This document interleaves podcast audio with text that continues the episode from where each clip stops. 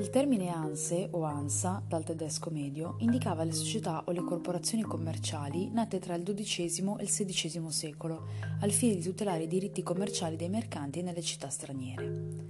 Come questa ne sorsero di diverse negli anni, ma la singolarità di quella che divenne poi la Lega Anseatica si ritrova nell'importante ruolo politico che assunse in poco tempo. La sua nascita non è databile con certezza. Non vi sono molti documenti che fanno riferimento all'alleanza o alla Lega prima del XIV secolo. Nonostante ciò, una delle prime prove che ci permette di valutare quanto questi mercanti arrivarono a diventare influenti è l'accordo stipulato tra Enrico II d'Inghilterra e i mercanti di Colonia nel 1157, all'interno del quale costoro ottennero esenzioni e diritti commerciali, dando così vita ad un libero commercio. Pian piano i mercanti tedeschi allargarono la loro rete, instaurando sedi dell'alleanza non solo nei territori del Mar del Nord, ma anche in quelli del Mar Baltico, in cui i mercati iniziavano a farsi interessanti per via dei beni disponibili come le aringhe e le pellicce. Li muoveva a ciò anche il fatto che nessuna delle città da cui essi erano originari raggiunse nel Medioevo una potenza tale da garantire loro una tutela sufficiente nei paesi stranieri in cui esercitavano la loro attività e che anche meno poteva attendersi una simile protezione dai principi tedeschi, nel territorio dei quali quelle città autonome erano sorte. Mentre un mercante veneziano o genovese in qualunque regione del mondo si trovasse poteva contare sull'autorità di cui godeva il governo della sua città, Mentre i mercanti delle varie città toscane in Oriente trovavano un'efficace tutela nella potenza di Pisa ed in Occidente furono per lungo tempo protetti dal Papa, i mercanti di Lubecca, di Amburgo, di Colonia, di Danzica, stabiliti a Bruges, a Londra, a Visby, a Novgorod, non potevano contare che sull'unione delle loro forze per averne una tutela efficace presso i governi locali, territoriali o nazionali del paese di residenza. Snodi commerciali furono dunque creati a Visby, a Danzica, Riga, Bergen e Novgorod, essenziali per mantenere buoni i profitti nel mercato scandinavo, ostico nei confronti degli stranieri. Sia a Visby che a Novgorod la Lega Anseatica riuscì a installare i suoi primi uffici, dando il via alla colonizzazione delle altre città. Ma la più importante delle sedi fu senz'altro Lubecca, poiché la sua posizione geografica agevolava lo scambio dei beni che circolavano nel Mar del Nord con quelli del Mar Baltico.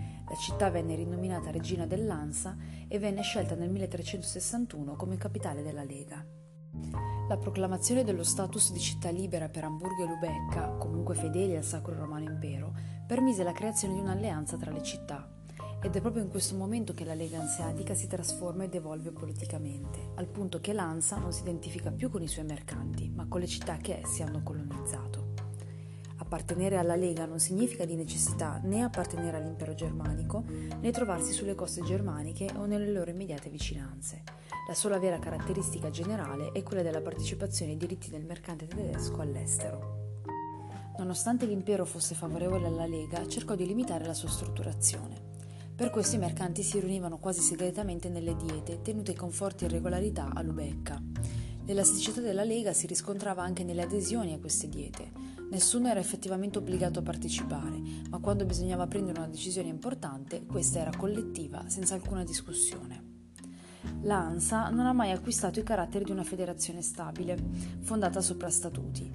Essa non ha mai avuto una comune costituzione difensiva, né mai ha sostenuto una guerra a cui tutti i suoi membri abbiano partecipato attivamente.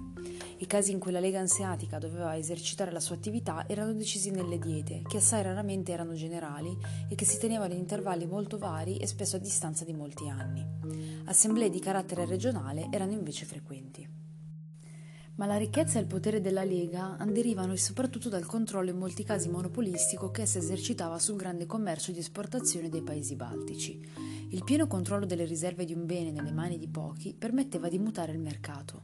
Con la giusta pazienza, la penuria del bene avrebbe fatto lievitare i prezzi, moltiplicando i guadagni di chi invece ne disponeva a palate nei magazzini. Il commercio anseatico era nello stesso tempo terrestre e marittimo.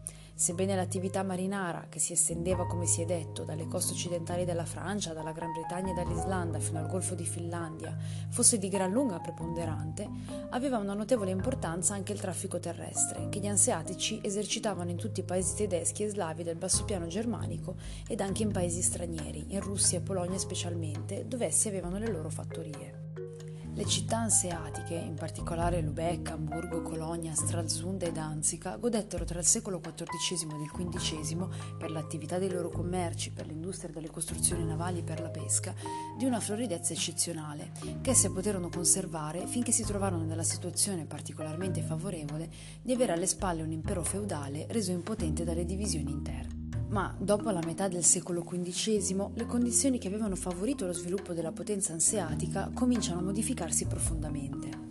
In Germania, nel retroterra di molte fra le città alleate, pur non formandosi un grande Stato nazionale unitario, si consolida tuttavia la potenza dei signori territoriali, i quali attirano a poco a poco nella loro orbita le città libere comprese nel loro territorio, limitandone l'autonomia e sottraendole all'ANSA. Quasi nello stesso tempo, le città olandesi, staccatesi definitivamente dalla Lega e schieratesi contro di essa, affermano con una guerra vittoriosa il loro diritto di penetrare nel Mar Baltico.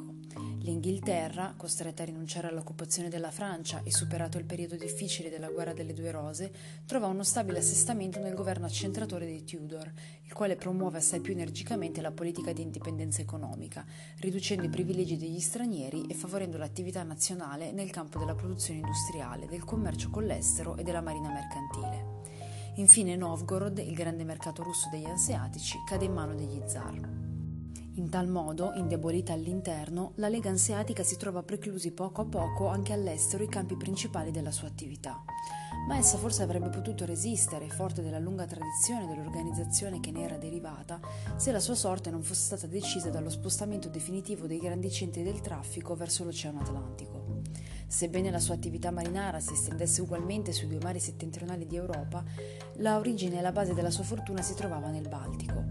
Perciò la rapida decadenza di questo mare dopo le grandi scoperte geografiche, la meravigliosa fortuna di Anversa e più tardi di Amsterdam si accompagnano con la fatale decadenza di Lubecca e della maggior parte delle città della Lega. Formalmente la Lega Anseatica non è mai stata disciolta.